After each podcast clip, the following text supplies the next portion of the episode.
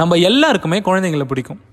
நம்மளோட இன்றைய கேரக்டரில் ஆரம்பித்து நம்மளோட லவ் ரிலேஷன்ஷிப் வரைக்கும் எல்லாமே நம்மளோட சின்ன வயசுல ப்ரீ ப்ரோக்ராம் பண்ணியாச்சுன்னு சொன்னால் அவங்களால நம்ப முடியுமா? நம்ப முடியலன்னா அதை நம்ப வைக்க தான் இந்த பாடு. இன்றைக்கி நம்ம ஷோட டாபிக் எதை பற்றின்னு பார்த்தீங்கன்னா அட்டாச்மெண்ட் தியரியை பற்றி தான். அட்டாச்மெண்ட் தியரி அதாவது இணைப்பு கோட்பாடு. என்னடா ஏதோ டெலிகாலர் மாதிரி பேசுகிறேன்னு யாரும் பயப்பட வேணாம். அட்டாச்மெண்ட் தியரி என்ன சொல்லுதுன்னா நம்ம பிறந்த அந்த இயர்லி ஸ்டேஜஸ்லேயே நம்மளோட பாண்டு நம்ம பேரண்ட்ஸ் கிட்ட எப்படி இருந்துச்சோ அது வந்து நம்ம இப்போ அதாவது நம்ம அடல்ட்ஹுட்டில் எப்படி இருக்கோன்றத மிகப்பெரிய அளவில் நமக்கே தெரியாமல் நம்மளை இன்ஃப்ளூயன்ஸ் பண்ணியிருக்கோம். அதாவது நம்ம பாஷையில் சொல்லணும்னா my attitude depends upon how you treat me இந்த மானங்கெட்ட கேப்ஷனை நம்ம எல்லாருமே ஒரு காலமில் யூஸ் பண்ணியிருப்போம். ஆனால் அதுதான் அட்டாச்மெண்ட் தியரிக்கான ஒரு சிம்பிள் டெஃபினிஷன் உங்கள் சின்ன வயசில் உங்கள் வீட்டில் உங்களை எப்படி நடத்துனாங்களோ அப்படி தான் நீங்கள் உங்கள் அடல்ட்ஹுட்டில் மற்றவங்களை ட்ரீட் பண்ணுவீங்க.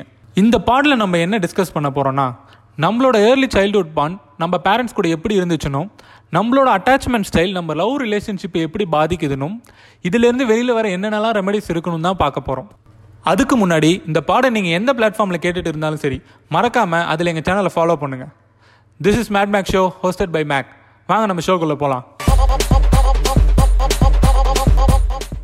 கார்னட் லாரன்ஸ்னு ஒரு சயின்டிஸ்ட் ஒரு எக்ஸ்பெரிமெண்டல் ஸ்டடி ஒன்று பண்ணுறாரு என்னென்னா ஒரு கோழி முட்டையை தனியாக எடுத்துகிட்டு வந்து அந்த குஞ்சு முட்டையிலேருந்து பொறிஞ்சு வெளியில் வரப்போ அவர் அது கூடயே இருக்கிறாரு. ஸோ ஆட்டோமேட்டிக்காக அந்த கோழி குஞ்சு இவர் தான் நம்ம அம்மான்னு நினச்சிக்குது. இவர் போகிற இடமுக்கெல்லாம் கூடயே போகுது. இவர் அந்த குஞ்சியை ஒயர் பண்ணி அதோட மூமெண்ட்ஸை ஸ்டடி பண்ணுறாரு அதோட பிரெயின் ஆக்டிவிட்டி எப்படி இருக்குது அது எப்படிலாம் பிஹேவ் பண்ணுதுன்ற ஒரு பேட்டர்னை ஃபுல்லாக ஸ்டடி பண்ணுறாரு அப்படியே காலப்போக்கில் இந்த எக்ஸ்பெரிமெண்ட்டை இன்னும் அட்வான்ஸ்டாக எடுத்துகிட்டு போய் கோழி குஞ்சுக்கு பதிலாக மனித கு மனித குட்டியை வச்சு எக்ஸ்பெரிமெண்ட் பண்ணுறாங்க இந்த இடம்ல ஒரு குழந்தை தன்னோட ப்ரைமரி கேர் கிவர் அதாவது பேரண்ட்ஸோ கார்டியன்ஸோ இவங்க கூட எப்படி ஒரு ரிலேஷன்ஷிப்பை பில்ட் பண்ணுதுன்றத கம்ப்ளீட்டாக ஸ்டடி பண்ணுறாங்க இப்போ சப்போஸ் ஒரு குழந்தைக்கு அந்த பேரண்ட்ஸ் கூட இருக்க பாண்டு ஸ்ட்ராங்காக இருக்குதுன்னா அந்த குழந்தை feels attach to the parents இதனால் என்ன ஆகும்னா அந்த குழந்தை ரொம்ப சேஃபாகவும் செக்யூராகவும் ஃபீல் பண்ணும். வெளி உலகத்தை கான்ஃபிடென்ட்டாக அப்ரோச் பண்ணும் அந்த குழந்தை. எதனா பிரச்சனைனா திரும்பி வர வீடு இருக்குன்ற ஒரு தைரியம் இருக்கும். அதுவே ஒரு குழந்தை அந்த பேரண்ட்ஸ் கூட பெருசாக பாண்டில் இல்லைன்னா அந்த குழந்தையோட பேரண்ட்ஸ் அந்த குழந்தைய விளையாட விட்டுட்டு கண்டுக்கிறதே இல்லை திட்டிக்கிட்டே இருக்காங்க அப்படின்னா அந்த குழந்தை ரொம்ப இன்செக்யூர்டாக ஃபீல் பண்ணும். வெளி உலகத்தை பார்க்கவே பயப்படும். வீடே இப்படி இருக்கும்போது வெளி உலகம் இன்னும் பயங்கரமாக தான் இருக்கும்னு ஒரு இல்யூஷனை கிரியேட் பண்ணிடும். அப்படிப்பட்ட ஒரு இல்யூஷனை நாமளே நம்ம குழந்தைக்கு கிரியேட் பண்ணி கொடுத்துட்றோம். இப்போ நான் ஃபஸ்ட்டு சொன்ன எக்ஸாம்பிள் இருக்குல்ல அந்த குழந்தைங்கள்லாம் செக்யூர்லி அட்டாச்டுன்ற கேட்டகரியில் வருவாங்க. இந்த கேட்டகரியில் வளர்கிற குழந்தைங்களுக்கு சில எக்ஸ்ட்ராடினரி கேரக்டரிஸ்டிக்ஸ் இருக்குது என்னன்னா இந்த குழந்தைங்களுக்கு நிறைய நம்பிக்கை இருக்கும். அந்த நம்பிக்கை தான் மேலேயோ இல்லை மற்றவங்க மேலேயோ ஒரு பெரிய நம்பிக்கை எப்போவுமே இருக்கும். ஈஸியாக மற்றவங்க கூட கனெக்ட் ஆகிடுவாங்க இப்போ டென்த்து முடிச்சுட்டு லெவன்த்து புது ஸ்கூலுக்கு போகிறோம்னா ஃபஸ்ட்டு டே கிளாஸில் ஒரு பையன் மட்டும் மொத நாளே பல ஃப்ரெண்டு பிடிச்சிருப்பான். அந்த மாதிரி பர்சன் தான் இந்த செக்யூர்லி அட்டாச்சு கிட்ஸ் இது எல்லாமே இருந்தாலே லைஃப்பில் அவங்க சக்ஸஸ்ஃபுல்லாக கண் ஆட்டோமேட்டிக்காக இருக்க ஆரம்பிச்சிருவாங்க. இப்போ நான் சொன்ன எல்லாத்துக்குமே நேர் ஆப்போசிட்டாக இருக்கிறவங்க தான் இந்த இன்செக்யூர்லி அட்டாச்சு கிட்ஸ் அதாவது ரெண்டாவது கேட்டகரி. இவங்க யாரையுமே நம்ப மாட்டாங்க. ஒரு க்ரௌடில் மிங்கிள் ஆக மாட்டாங்க. தனியாகவே தான் இருப்பாங்க. இதுலேயே பல டைப்ஸ் இருக்குது இதில் எந்த டைப்பில் நீங்கள் வரீங்கன்னு முழுசாக கேட்டு தெரிஞ்சுக்கோங்க. செக்யூர்லி அட்டாச்டை பொறுத்த வரைக்கும் அது கீழே எந்த டைப்ஸும் கிடையாது. ஆனால் இந்த இன்செக்யூர்லி அட்டாச்சில் வந்து மொத்தம் மூணு டைப்ஸ் இருக்குது என்னென்னா anxious ambivalent anxious avoidant anxious disorganized இப்போ தான் நம்ம சப்ஜெக்டோட ஹார்ட் பீஸுக்கே வரோம். இதை வந்து நான் ஒரு எக்ஸாம்பிளோட சொல்கிறேன் உங்களுக்கு. ஸோ புரிஞ்சுக்க கொஞ்சம் ஈஸியாக இருக்கும் உங்களுக்கு. ஓகே லெட்ஸ் அஸ்யூம் ஒரு கப்பல் இருக்காங்க. சே அவங்க பேர் ஆ மிஸ்டர் அண்ட் மிஸ்ஸஸ் பிராட் பிட்டுன்னு வச்சுப்போம். அவங்களுக்கு நாலு பசங்க இருக்காங்க. கவுண்டமணி வடிவேலு விவேக் அண்ட் ஒரு சின்ன பொண்ணு called Manorama okay mister and missus Brad Pitt வந்து ஒரு நல்ல ஐடியல் பேரண்ட்ஸ் அவ்வளோ நல்ல பேரண்ட்ஸ் அவங்க.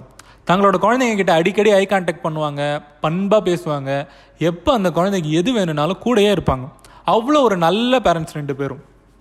நாட் லைக் எம்டன் ஓகே இப்போ சடனாக என்ன ஆகுதுன்னா எதிர்பாராமல் மிஸ்டர் பிராட்பிட் இறந்துடுறாரு. மிஸ்ஸஸ் பிராட்பிட் வந்து இப்போ ரொம்ப தனி மரமாக ஆயிடுறாங்க. ஸோ ஆட்டோமேட்டிக்காக அவங்க வேலைக்கும் போகணும் திரும்ப வந்து வீட்டையும் பார்த்துக்கணும். ஆல்மோஸ்ட் ஒரு இம்பாசிபிளான டாஸ்க் அது இல்லையா? இந்த புது சுச்சுவேஷன் இந்த நாலு குழந்தைங்களோட லைஃப்பையும் எப்படி பாதிக்குதுன்றத டீட்டெயிலாக பார்ப்போம். இப்போ கவுண்டமணிக்கு ஆறு வயசு ஆகுது. இந்த வயசுக்கெல்லாம் அவனுக்கு பிரெயின் வந்து ஓரளவுக்கு முழுசாக டெவலப் ஆகிருக்கும் இந்த உலகத்தை பற்றின ஒரு நாலு விஷயம் தெரிஞ்சிருக்கும். ஸோ இந்த புது சூழ்நிலை அவனை பெருசாக பாதிக்கலை. அவனால் எல்லாத்தையும் புரிஞ்சிக்க முடியுது. அவனுக்கு உள்ளுக்குள்ளே தெரியுது. என்ன ஆனாலும் நம்ம அம்மா நம்ம கூட தான் இருப்பாங்க. நமக்கு எதனா ஒன்றுனா நம்ம அம்மா எப்போவுமே நமக்கு எதாவது வந்து செய்வாங்க அப்படின்ற ஒரு நம்பிக்கை இருக்குது அவனுக்கு. டீப்பாக அவன் நம்புறான் அந்த விஷயத்த. இதனால் என்ன ஆகுதுன்னா அவன் வளர்ந்ததுக்கப்புறம் அவன் ஒரு கான்ஃபிடென்ட்டான பர்சனாகவும் ஒரு பாசிட்டிவ் பர்சனாகவும் வளர்றான். இதுக்கெல்லாம் காரணம் என்னென்னா அவன் அவனோட ப்ரைமரி கேர் கிவர் கூட செக்யூர்லி அட்டாச்சாக இருக்கிறதுனால தான் அடுத்த குழந்தை வடிவேலுக்கு வெறும் மூணு வயசு தான் ஆகுது. இந்த வயசில் இருக்கிற குழந்தைக்கு ஆட்டோமேட்டிக்காக அட்டென்ஷன் தேவைப்படுது. அந்த குழந்தை அம்மாவோட கவனத்தை ஈர்க்க எதனா பண்ணிக்கிட்டே இருக்கும். ஆனால் இப்போது இந்த மாதிரி ஒரு சூழ்நிலையில் அந்த குழந்தைக்கு அவங்க அம்மா எப்போ எப்படி ரியாக்ட் பண்ணுவாங்கன்னே கணிக்க முடியல. ஒரு நாள் ஒர்க் ஃப்ரீயாக இருந்துச்சுன்னா வந்து நார்மலாக பேசுகிறதும் ரொம்ப ப்ரெஷர்டான லைஃப் இருந்துச்சுன்னா இங்கே வந்து அந்த கோவத்தை காட்டுறதுன்னு அவங்க அம்மா மாறி மாறி ரியாக்ட் பண்ணிகிட்டு இருக்காங்க. ஒர்க் லைஃபையும் பர்சனல் லைஃபையும் பேலன்ஸ் பண்ண முடியாமல் கஷ்டப்பட்டுட்டு இருக்காங்க.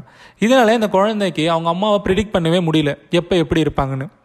இதனால் அந்த குழந்தைக்கும் தாய்க்குமான உறவு கொஞ்சம் முன்ன பின்ன போகுது. அம்மாவோட கவனத்தை இருக்கணுன்றதுக்காகவே அந்த குழந்தை அதோட எமோஷ்னல் ஸ்டேட்டை ரைஸ் பண்ணுது. அதாவது எதனா வேணும்னா நல்லா சத்தமாக கத்துறது நல்லா ஓன்னு அழுவுறது இந்த மாதிரி ஒரு ஸ்டேட்டுக்கு அதை தன்னைத்தானே புஷ் பண்ணிக்குது. ஒரு கட்டமுக்கு மேலே இப்படி கத்தினா தான் இவங்க நம்மளை திரும்பி பார்ப்பாங்கன்ற எண்ணம் சப்கான்ஷியஸாகவே அந்த குழந்தை மனசுக்குள்ளே போயிடும். ஸோ இப்போ கத்தியுமே அந்த அம்மா வந்து ரியாக்ட் பண்ணாலுமே அந்த குழந்தை எக்ஸ்ப்ரெஸ் பண்ணாது. ஆட்டோமேட்டிக்காக தன்னோட ட்ரூ ஃபீலிங்ஸை ஹைட் பண்ணிவிடும் அந்த குழந்தை. சிம்பிளாக சொல்லணும்னா உன்னை கூப்பிட்றதுக்கு நானே பண்ணிட்டு போயிடுவேன்ற மைண்ட் செட்டுக்கு அதுவே டியூன் ஆகிடும் இதனால் அவன் வளர்ந்ததுக்கப்புறம் அவன் எப்போ எப்படி இருப்பானே சொல்ல முடியாது. அப்படியே இருந்தாலும் எல்லா நேரமும் சிடு சிடுன்னு தான் இருப்பான். அது மட்டும் இல்லாமல் தன்னை பற்றின ஒரு செல்ஃப் இமேஜ் எப்போவுமே லெஸ் பாசிட்டிவாக தான் இருக்கும். இதுதான் ஆன்ஷியஸ் ஆம்பிவேலண்ட் அடுத்து நம்ம மூணாவது பிள்ளை விவேக். இந்த குழந்தைக்கு ரெண்டு வயசாகுது. வேலைக்கு போகிறப்போ இந்த குழந்தைய அவங்க மாமா வீட்டில் விட்டுட்டு போகிறாங்க அவங்க மாமாவுக்கு விவேக்கை ரொம்ப பிடிக்குது.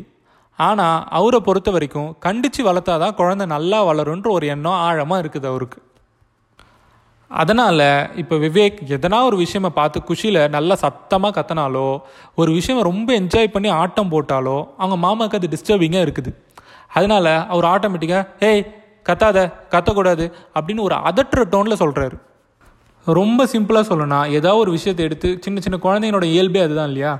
ஏதாவது ஒரு சின்ன விஷயத்தை எடுத்து வாயில் வச்சதுன்னா ஏய் அதை வாயில் வைக்காத அடிச்சிருவேன் பிச்சிருவேன் ஒன்றுன்னு சொல்லி பயங்காட்டுறது கூட அந்த குழந்தைய பெருசாக அஃபெக்ட் பண்ணும். எப்படின்னா இந்த மிரட்டல் அந்த குழந்தைய ரொம்ப மிரள வைக்குது. அதனால் அந்த குழந்தைய பொறுத்த வரைக்கும் இந்த பயத்தை நம்ம ஃபேஸ் பண்ணாமல் தப்பிக்கணும்னா நம்ம நம்ம எமோஷன்ஸை எக்ஸ்ப்ரெஸ் பண்ணுறத நிறுத்திக்கணும்னு டிசைட் பண்ணிவிடும் ஸோ ஆட்டோமேட்டிக்காக வளர்கிற வரைக்கும் இதே ஸ்ட்ராட்டஜியை தான் அந்த குழந்தை ஃபாலோ பண்ணும். டெஸ்ட்டில் ஃபெயில் ஆனால் அடிச்சிருவேன்னு சொன்னால் அந்த குழந்தை ஃபெயில் ஆனாலும் வீட்டில் சொல்லாமல் மறைக்க தான் பார்க்கும் ஃபஸ்ட்டு இந்த இடத்துல நான் ஒரு அன்பாப்புலர் ஒப்பீனியனை சொல்லணும்னு ஆசைப்பட்றேன். நீங்கள் பயங்காட்டி ஒருத்தரை கண்ட்ரோல் பண்ணுறதா நினச்சிக்கிட்டு அவங்கள உங்கள் பவரை யூஸ் பண்ணி வெறும் மணிப்புலேட் தான் பண்ணிகிட்ருக்கீங்க நீங்கள் so back to the topic அதனால் இந்த சூழ்நிலையில் வளர்கிற குழந்தைக்கு ரொம்பவும் ஒரு நெகட்டிவான செல்ஃப் இமேஜ் தான் இருக்கும். இதுதான் ஆன்ஷியஸ் அவாய்டண்ட் மனோரமா. இது வந்து ஒரு கை குழந்தை. வெறும் ஒரு வயசு தான் ஆகுது. இந்த குழந்தைய பக்கத்தில் இருக்க ப்ளே ஸ்கூல்லையோ இல்லை ஒரு பால்வாடிலையோ விட்டுட்டு போகிறீங்கன்னு வச்சுப்போம். அங்கே இருக்க ஸ்டாஃப்ஸ் ஆல்ரெடி பல குழந்தைங்க கூட இருந்து இருந்து ஸ்ட்ரெஸ்டாக தான் இருப்பாங்க. அந்த குழந்தை வந்து எதனா கேட்டால் இந்த இன்சார்ஜ் சிடு சிடுன்னு தான் பேசுவாங்க. ரொம்ப ஆட்டம் போட்டால் கத்துவாங்க. இதெல்லாம் அந்த குழந்தைய ரொம்ப திணற வச்சிரும். யார்கிட்ட இருந்து நமக்கு செக்யூரிட்டி கிடைக்கும்னு அந்த குழந்தை நம்பிச்சோ அந்த வெரி சேம் பர்சன் கிட்ட இருந்து ஹாஷான டோனை கேட்டாலே அந்த குழந்தை திணற ஸ்டார்ட் பண்ணிடும். அதனால் இந்த அன்புக்கும் பாதுகாப்புக்கும் எங்கே போகிறதுனே அந்த குழந்தைக்கு தெரியாமல் போயிடுது. விவேக் விஷயம்ல ஆச்சு நம்ம எக்ஸ்பிரஸ் பண்ணாமல் இருந்தால் நம்மளை மிரட்ட மாட்டாங்கன்னு ஒரு ஸ்ட்ராட்டஜி இருக்குது ஆனால் மனோரமா கேஸில் தப்பிக்க வழியே இல்லாத ஒரு பயத்தில் மாட்டிக்கிட்டு இருக்குது. இதனாலேயே அந்த குழந்தை எல்லா சோஷியல் சுச்சுவேஷன்ஸையும் அவாய்ட் பண்ணிடுது. வளர்ந்ததுக்கப்புறம் அவங்கள அவங்களே ரொம்ப அன்வர்த்தி ஃபார் லவ்னும் தன்னை பற்றின ரொம்ப ஒரு நெகட்டிவான செல்ஃப் இமேஜும் கூடயே எடுத்துகிட்டு வந்துடுறாங்க வளரும்போதே. சோஷியல் சுச்சுவேஷன்ஸில் நம்ம எதனா பண்ணி சொதப்பிடுவோமோன்ற பயம்லேயே எல்லாத்தையும் சொதப்பிடுவாங்க. இதுதான் ஸ்டேஜ் ஃப்ரைட்டுக்கும் ஒரு மிகப்பெரிய இன்ஃப்ளூயன்ஸாக அமையுது. இது இதுக்கு பேர் தான் ஆன்ஷியஸ் டிஸ்ஆர்கனைஸ்ட் நம்மளோட அட்டாச்மெண்ட் பாண்ட் நம்ம பிறந்த முதல் ரெண்டு வருஷம்லேயே நிர்ணயிக்கப்படுறது. நம்மளால் வாய் பேச முடியாத நேரத்தில் நம்ம நம்மளோட எமோஷன்ஸை யூஸ் பண்ணி தான் பேசுவோம். இதை ஒரு வேளை நம்ம பேரண்ட்ஸ் சரியாக புரிஞ்சிக்காமல் போனால் நம்மளோட ஏர்லி ஸ்டேஜஸ்லேயே நமக்கு ஆன்சைட்டி வந்துடும் அது ஆட்டோமேட்டிக்காக ஸ்ட்ரெஸ் ஹார்மோன்ஸை ப்ரொடியூஸ் பண்ண ஆரம்பிச்சிடும் இதனால் நம்ம மூளை வளர்ச்சி பாதிக்கப்படுறது மட்டும் இல்லாமல் நம்ம இம்யூனும் வீக் ஆகிடுது சரி அப்போ நான் சொல்கிறதெல்லாம் வச்சு பார்த்தா மூணு வயசுலேயே அந்த குழந்தையோட அட்டாச்மெண்ட் ஸ்டைலை கண்டுபிடிச்சிடலாம் போலையே. எதுக்கு தேவையில்லாமல் நியூமராலஜி பார்த்து பேர் வச்சுக்கிட்டு தண்டமாக ஜாதகம்லாம் எழுதிக்கிட்டு இல்லையா? உண்மைதான். இந்த அட்டாச்மெண்ட் தியரி வச்சு நம்ம குழந்தையோட அட்டாச்மெண்ட் ஸ்டைலை ஈஸியாக ப்ரெடிக்ட் பண்ணிடலாம். நான் ரொம்ப ப்ரீஃபாக போகாமல் ஷார்ட்டாக ஒன்று சொல்கிறேன் ஒரு சயின்டிஃபிக் எக்ஸ்பெரிமெண்ட் வச்சு நான் சொல்கிறேன் ரொம்பவும் ஒரு சிம்பிளான எக்ஸ்பெரிமெண்ட்டை வச்சு நம்ம அட்டாச்மெண்ட் ஸ்டைலை ப்ரிடிக்ட் பண்ணிடலாம். ஒரு ரூமில் அம்மாவையும் குழந்தையும் விளையாட விட்டுருவாங்க. ஒரு ஒன் ஹவருக்கு கொஞ்ச நேரம் சென்று அந்த அம்மாவை மட்டும் வெளியில் அனுப்பிட்டு குழந்தைய தனியாக விட்டுருவாங்க. ஆப்வியஸாக அந்த குழந்தை அம்மா இல்லாமல் அழதான் போகுது.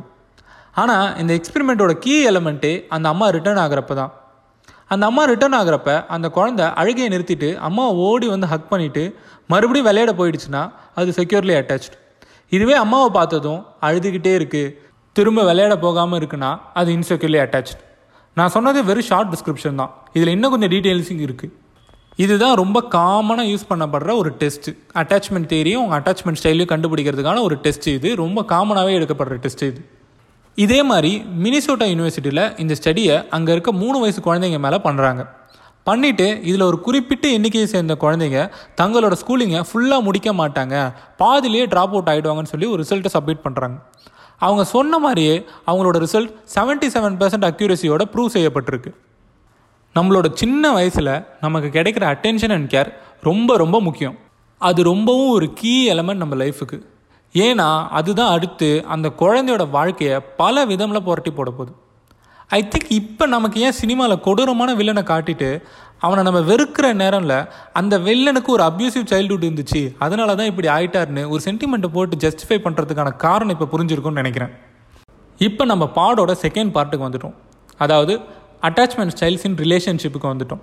நான் இந்த டாப்பிக்கில் ரொம்ப டீப்பாக போக விரும்பல. நான் எல்லாத்தையும் கொஞ்சம் ஷார்ட்டாகவே சொல்லிடுறேன். ஃபஸ்ட்டு நம்ம செக்யூர்லி அட்டாச் இவங்க செக்யூர்லி அட்டாச்ன்றதுனால இவங்க ரிலேஷன்ஷிப்பில் பிரச்சனையே வராதுன்னு கிடையாது.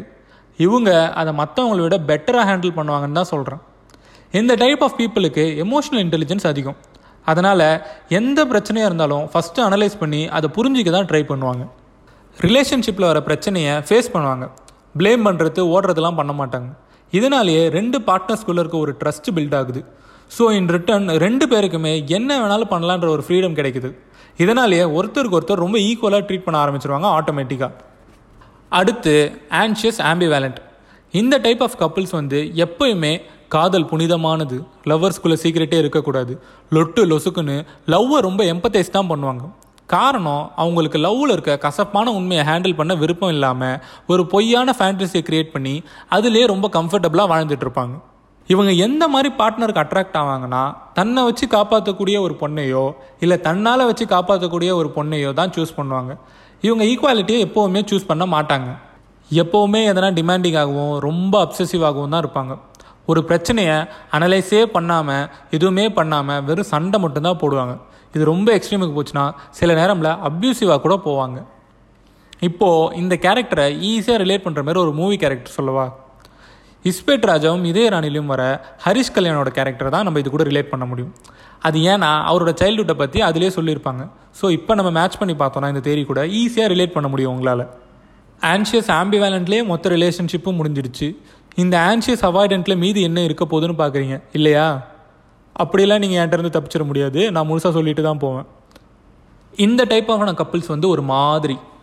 நீங்கள் நினைக்கிற ஒரு மாதிரி கிடையாது. இவங்க வந்து எமோஷ்னலி டிஸ்டன்ஸாக தான் இருப்பாங்க.